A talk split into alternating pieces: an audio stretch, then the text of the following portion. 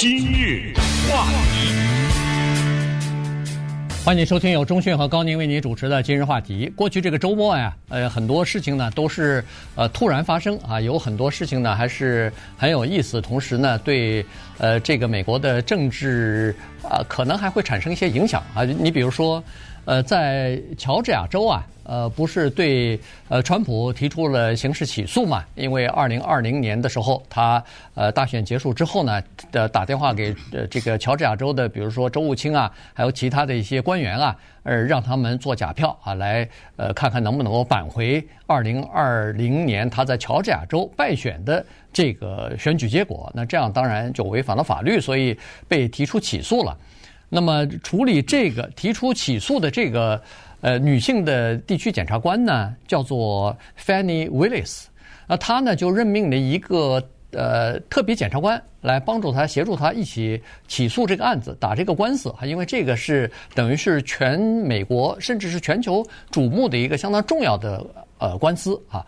这个如果打赢的话，那这个呃负责这个案子的特别检察官那。当然就是身价百倍了啊！所以呢，他就任命了自己的一个长期的朋友和他的 mentor，就是他的这个引路导师吧，啊，叫做 Nathan Wade 去呃担任他这个特别检察官。但是在上个周末的时候，就过去两天的时候呢，有消息透露出来说，这个 Nathan Wade 啊，不仅是呃 Fanny Willis 的导师和朋友。同时，他们两个人可能还有一些性方面的亲密关系呢。您这话说的，呃，是这么一个情况哈，就是在福呃，在乔治亚州的起诉当中呢，一共是十九个人吧？对，十九个共同被告嘛。十九个共同被告当中呢，有四个已经没了，他已经认罪了啊，这四个已经定罪了。所以现在呢，还剩下一些，这个剩下的人。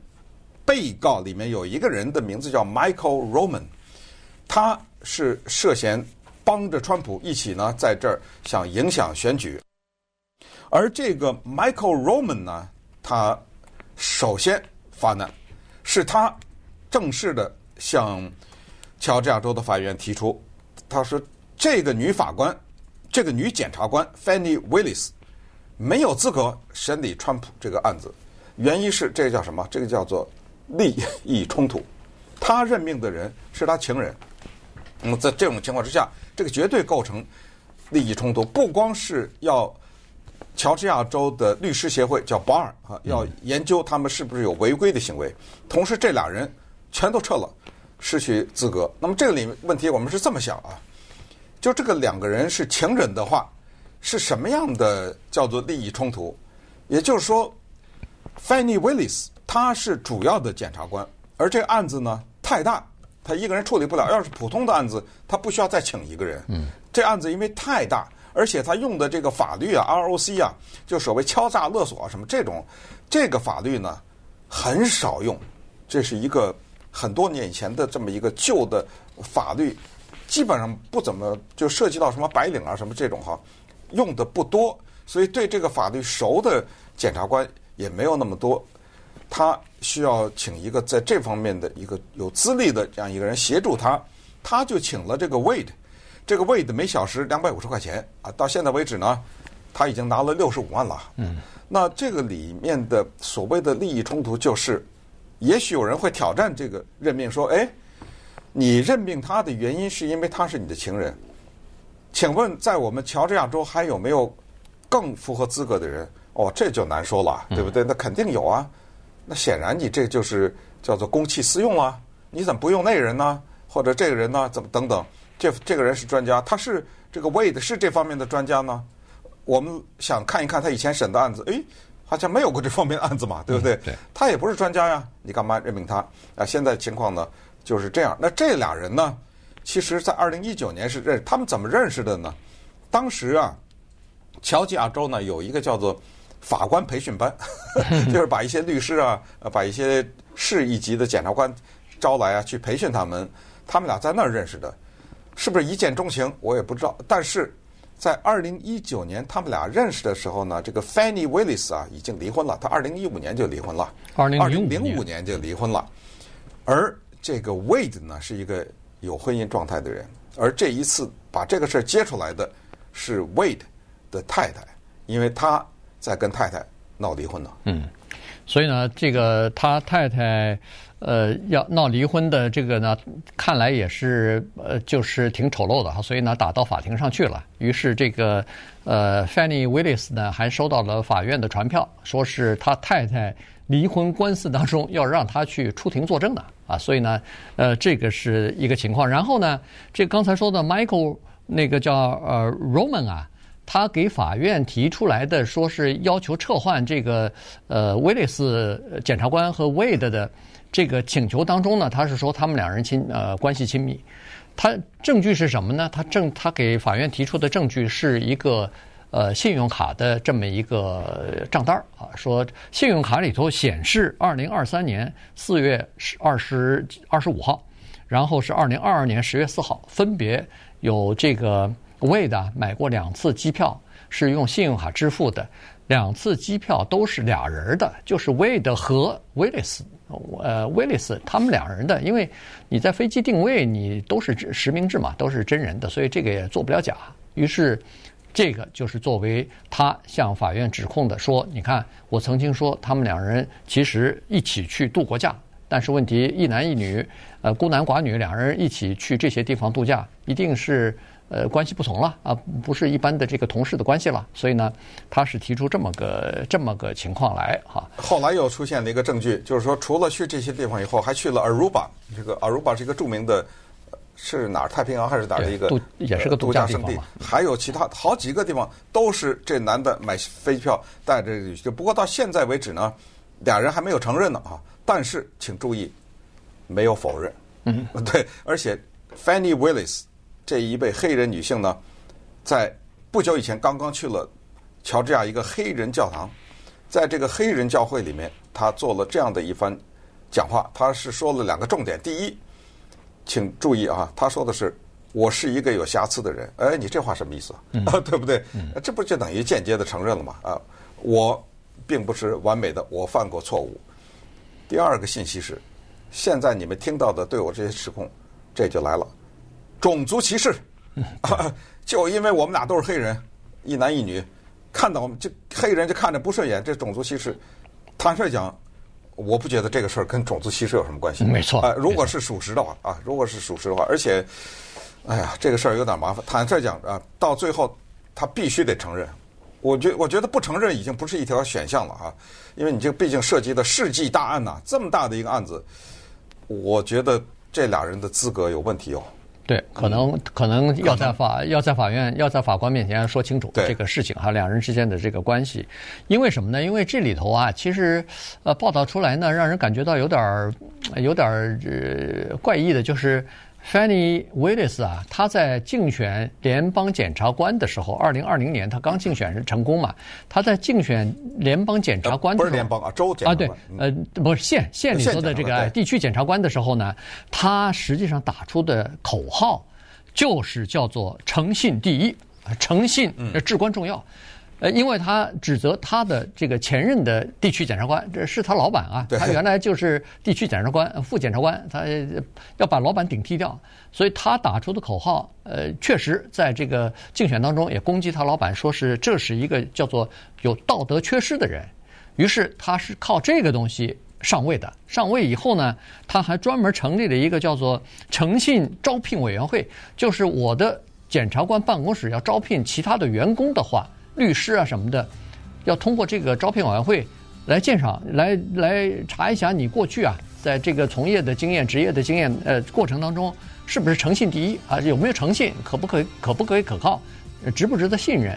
他是做这个的，而且在他的这个诚信招聘委员会里边，成员之一就是就是这个 Nathan Wade，其中就就有他啊。所以呢，这里头你看错综复杂的关系。呃，就造成了呃别人的质疑。那现在他们就面临这样的一个这样的一个挑战。对，稍等我们再来看看这个 Wade 是什么人啊？呃、啊，而且在现在呃，包括美国的民主党的一些联邦的议员也呼吁说至少至少是 Wade 要辞职，呃，因为这个对接下来接下来审理 Trump 非常的不利，因为你想想，那 Trump 的团队会无数次的提这个事儿，嗯，呃，你有什么资格啊？你是公器私用啊什么？那好，那我们看一看这个 Wade 是一个什么样的背景，以及他到底有没有资格做这个检察官。今日话题。欢迎您继续收听由中讯和高宁为您主持的《今日话题》。这段时间跟大家讲的呢是这个，呃，乔治亚州啊，这个检察官对呃，川普在二零二零年就是呃，就是想要篡改或者是改变这个选举结果这个案子的呃检察官啊，检方的两个，一个是检察官，一个是他所任命的特别检察官，这两个人呢，呃，现在被人提出质疑来哈。呃，说是两人有比较亲密的这个关系，那么这样，呃，这个任命 Wade 来做，如果他的资历不符合的话，那是不是这里头就涉及到一些什么呃任人唯亲啊、啊裙带关系啊这方面的这个质疑了哈？那《纽约时报》呢，曾经对 Wade 过去的二十来年的这个律师生涯呢进行过一番回顾和检查，结果呢也提出了他的资历的问题，因为。在过去这么多年呢，这个 Wade 他是在 Cobb 这个县里边呢做那个就是法官啊，同时也做律师。一开始他在县里头呢做那个呃助理法官，做助理法官主要就是呃一些处理一些交通违规啊，一些轻微的小的犯罪啊啊不是重罪啊，就是小的犯罪啊这方面的事。后来呢，他就离开政府部门呢去自己开业了。那他自己开业的时候呢，呃，这个根据现在的记录来说呢，主要就是叫做呃家庭法哈，就是家庭各方面的处理这方面的什么亲子鉴定啊、离婚呐、啊，呃，包括子女抚养啊，当然也有一些车祸啊、小小额的赔款啊、呃人身的伤害啊等等啊，处理这些事情的。对于呃严就是比较大型的什么白领犯罪啊、这个勒索啊这方面呢，他是没有什么太多经验的。那这一下呢，问题就来了。尽管他刚才你说的，他作为什么副啊法官什么，这个创造历史了啊。这二零一一年说他是第一个黑人啊啊，在这个 Cobb 这个县，但是呃后来才发现他的审理的记录，什么有人在连锁餐厅里吃饭，吃到汉堡里有个玻璃啊，到什么商店里买东西滑了一跤就告商店呐，大概就是这个层次的啊一些审理，所以是一些比较低级的犯罪和案子。现在你接这个大案，那么于是人们就看到 Cobb 这个县是怎么回事儿？哦，原来发现，在六十年代、七十年代的时候呢，这个县是一个白人为主的地方。为什么呢？因为那个时候啊，乔治亚的亚特兰大这个地方呢，黑人开始比较多，少数族裔开始慢慢多起来。那么很多的白人呢，叫做逃离亚特兰大啊，他们认为呃这个地方啊，种族不。同的混杂的这个情况呢，让他们觉得不舒服，所以他就往郊区那儿跑，就很多人白人就跑到 Cobb 这个县，这是六十年代、七十年代的时候。但是后来慢慢的，随着人均收入的提高啊、平等啊，包括每个政府的一些福利政策啊，就是黑人的地位也提高了呀。慢慢的，什么黑人呢、啊？西语人说我也去啊，对不对？我也要去那个 Cobb，你知道吗？在九十年代的时候。Cobb 这个县呢，在里面黑人的人口占了不到百分之十，但是后来到了二零二二年的时候，已经超过百分之三十了。所以在这个情况下呢，也这个黑人在这个地方的影响大了以后，也就选出了这样的一个黑人的法官来。但问题就是接下来的，就是这个 Wade 呀，他有一个不是说自己的那律师事务所吗？我们也知道，有时候美国的这个律师事务所呢。他是到处发传单啊，嗯啊，有是这就是电子的，就是自动的发出的，就是说，哎，如果你有什么什么案子，这类案子，请找我们。有的时候在高速公路上登个看板啊，什么之类的哈。这可笑也也是很尴尬的一个事情就发生了。现在起诉了十好几个人，都是跟川普有关系的人起诉。这些被起诉的人，居然收到了莫名其妙收到个传单，嗯，说你们需要辩护律师吗？如果你们需要辩护的话。请到我这个律师事务所来。再定睛一看，这律师事务所是他的，这是个 Wade 的律师事务所。也就是，再说白了一句什么话，就是我一边告你，我一边还替你辩护。不就这意思吗？当然，这是当然是不可能的了。这是他律师事务所犯的错误，因为这个自动生成的这样的一个广告，所以这个 Wade 呀，请大家留意啊，接下来他的麻烦会比较大。